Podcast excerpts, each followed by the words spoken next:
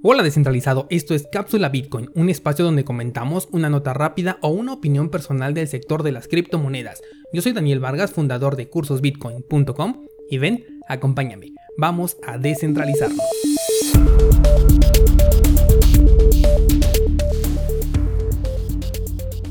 Esta semana vamos a platicar sobre un escenario que vi planteado en una publicación de Twitter y me pareció de lo más interesante. Ahí te va el contexto. Imagina un posible cisne negro dentro del terreno de las criptomonedas que haga que todas las personas se quieran salir en masa. ¿Qué es lo que pasaría en este caso? O sea, ahorita estamos, por ejemplo, en una crisis financiera y las personas nos estamos refugiando en Bitcoin, bueno, algunos.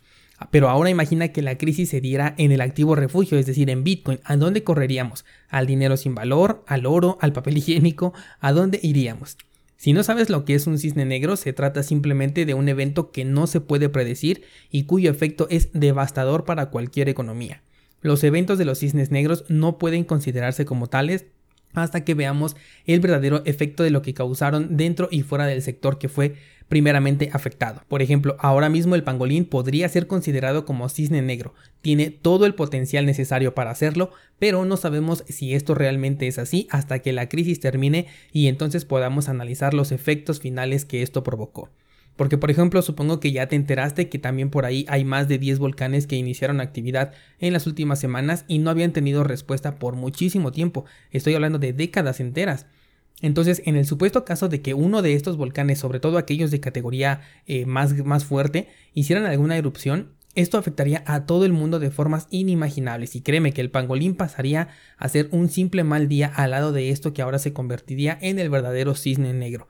Es por eso que hasta que se termine y podamos voltear y verlo después de un tiempo, es cuando ya podemos ahora sí definir, ah, mira, en el 2020 el cisne negro fue el pangolín, provocó esto y esto, pero antes únicamente podemos suponer que este sería el caso.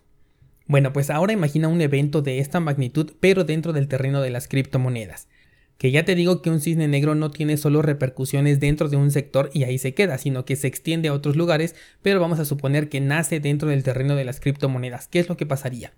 Bueno, para que algo así suceda tiene que tener relación directa con Bitcoin, y en lo que más podemos pensar es en una vulnerabilidad ya sea en su código o bien un ataque del 51%.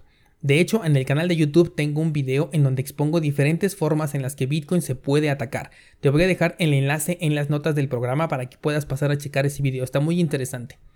Bueno, primero vamos a aclarar que si algo le sucede a cualquier otra criptomoneda que no sea Bitcoin, esto no le representa ningún problema a la criptomoneda madre. Por ejemplo, ahorita con el halving de Bitcoin Cash y el halving de Bitcoin Satoshi Vision, estas redes son altamente vulnerables, por lo que no te sorprendas si llegas a ver algún ataque del 51% o algún reacomodo en las transacciones porque hoy en día es posible y relativamente barato hacerlo en estas dos redes.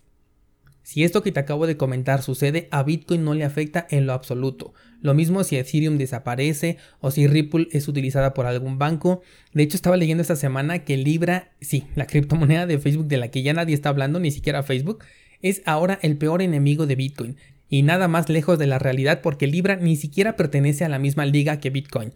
Es como si dijéramos que Michael Phelps es el peor enemigo de Lionel Messi cuando sus disciplinas son completamente diferentes. Pero la cosa es muy diferente si la red de Bitcoin es la que se vuelve vulnerable, porque ahí sí, todas las criptomonedas perderían su confianza e incluso las que no utilizan blockchain, como por ejemplo eh, IOTA o Edera Hashgraph, por poner un par de ejemplos nada más. En primer lugar, la mayoría ya sabemos que invertir en Bitcoin es algo riesgoso y que estamos hablando de una tecnología primeriza.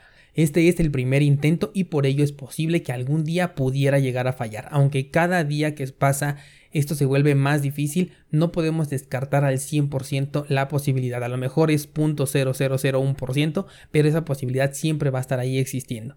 Es por eso que solamente nosotros los que invertimos en Bitcoin metemos dinero que podemos perder sin que afecte a nuestra economía personal. Ahora, la respuesta de las personas ante un cisne negro en terreno cripto dependería mucho de qué tipo de vulnerabilidad es encontrada. No es lo mismo que el código después de 10 años de ser revisado una y otra vez por diferentes personas llegue a tener un error a que llegáramos a ver un escenario de un pulso electromagnético que nos dejara sin internet en toda la Tierra. Hay que recordar que Bitcoin puede evolucionar y lo ha hecho a lo largo del tiempo. Una vulnerabilidad local podría ser controlada, por ejemplo, hablando de los equipos de minería que en su mayoría le pertenecen a una sola empresa, así que esto podría ser solucionado porque Bitcoin no es una tecnología definitiva, es una tecnología que siempre puede modificarse en beneficio de las personas que lo estamos utilizando, así que esto complica el hecho de su desaparición aún habiendo una eh, vulnerabilidad encontrada. Por otro lado tenemos el famoso ataque del 51%, este podría cambiar las reglas del consenso, pero lo que no puede hacer es que todos los nodos del mundo al unísono acepten estas reglas nuevas. De hecho es lo que se intentó con Bitcoin Cash y ya vimos que no solamente fue un fracaso tanto el ataque sino también el proyecto resultante y lo único que consiguió es volver mucho más fuerte y resistente a Bitcoin. Lo que veríamos entonces en este tipo de situaciones sería otro fork, otra simple moneda sin valor como Bitcoin Cash y los demás seguiríamos con nuestro Bitcoin muy a gusto sin ningún problema. Considero que un verdadero ataque que pueda herir a Bitcoin no discriminaría a miles de sectores más, porque por ejemplo un apagón total del Internet es prácticamente imposible a menos que los volcanes de los que hablábamos decidieran hacer erupción, pero dime, con el mundo inundado en lava y las cenizas por los aires dejándonos sin respirar, ¿tú te preocuparías por Bitcoin o por tu vida? Y bueno, siendo este el caso, Bitcoin está intacto, porque los que corremos peligro en realidad seríamos nosotros como especie. Lo mismo si hay un pulso electromagnético que nos retroceda a la época de las cavernas. El Bitcoin seguiría intacto, solamente que nosotros somos los que no tendríamos la tecnología para poder utilizarlo. A lo mejor esto duraría, no sé, 5 o 10 años, pero en cuanto podamos recuperar la electricidad y el Internet, Bitcoin estaría nuevamente ahí. La verdad es que no soy capaz de visualizar un escenario en el que la gente quiera desesperadamente salir de Bitcoin, aunque por algo se llaman cisne negros, porque no los podemos prever. Pero siendo el caso, habría que analizar si no se puede corregir este problema. Como te dije, Bitcoin puede solucionar cualquier problema que se le venga enfrente. Ahora, si todos quisiéramos salir, pasaría lo que en la burbuja de los tulipanes. Aquí todos nos quedaríamos con nuestros bitcoins porque no habría nadie que nos quisiera comprarlo y tarde o temprano se arreglaría este problema y los volverías a utilizar. De hecho, si fuera así, incluso podría hasta incrementar su precio. Y aquí vamos al punto más importante del cual te he hablado en diversas ocasiones. Si algo hace que el precio de Bitcoin caiga a tan solo 10 dólares, mientras siga siendo descentralizado y resistente a la censura, sigue teniendo el mismo valor que si llegara a valer un millón de dólares. Todavía sigo viendo mucha aferración a la idea de que el precio de Bitcoin está relacionado con su valor y que si Bitcoin se desploma en precio es porque está perdiendo valor cuando estamos hablando de cosas completamente diferentes y eso hay que tenerlo nosotros muy claro, no importa si otras personas que son críticos del criptomundo no lo entienden y por eso lo atacan y piensan que cuando su precio cae eh, todos estamos realmente desesperados cuando realmente no es así a menos que solamente lo estés viendo como inversión y te urge ese dinero pero eh, el valor de Bitcoin es mucho más grande el valor de Bitcoin lo tiene sin importar si vale un dólar o si vale un millón Señores, la existencia y uso de Bitcoin ya marcó un cambio en la economía mundial y también en nuestra economía personal. Si Bitcoin llega a fracasar en algún determinado momento, en menos de un año tendríamos una nueva versión, un nuevo proyecto, porque ya no tendríamos que iniciar de cero, sino teniendo como base una tecnología que fue capaz de sobrevivir más de una década, así que se solucionaría el problema y se sacaría nuevamente un activo muy similar.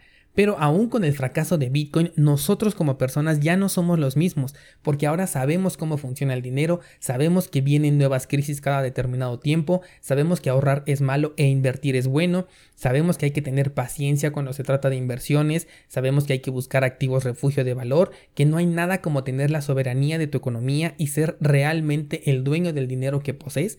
Y entre menos pueda meter mano un gobierno o una institución bancaria en mi dinero es mucho mejor. Entonces, aún con el fracaso de Bitcoin, todos los ahora usuarios jamás podremos volver a la burbuja de la ignorancia en la que vivimos durante muchos años hasta que llegamos a esta gran tecnología. Y eso no puede fracasar porque ya es parte de nosotros.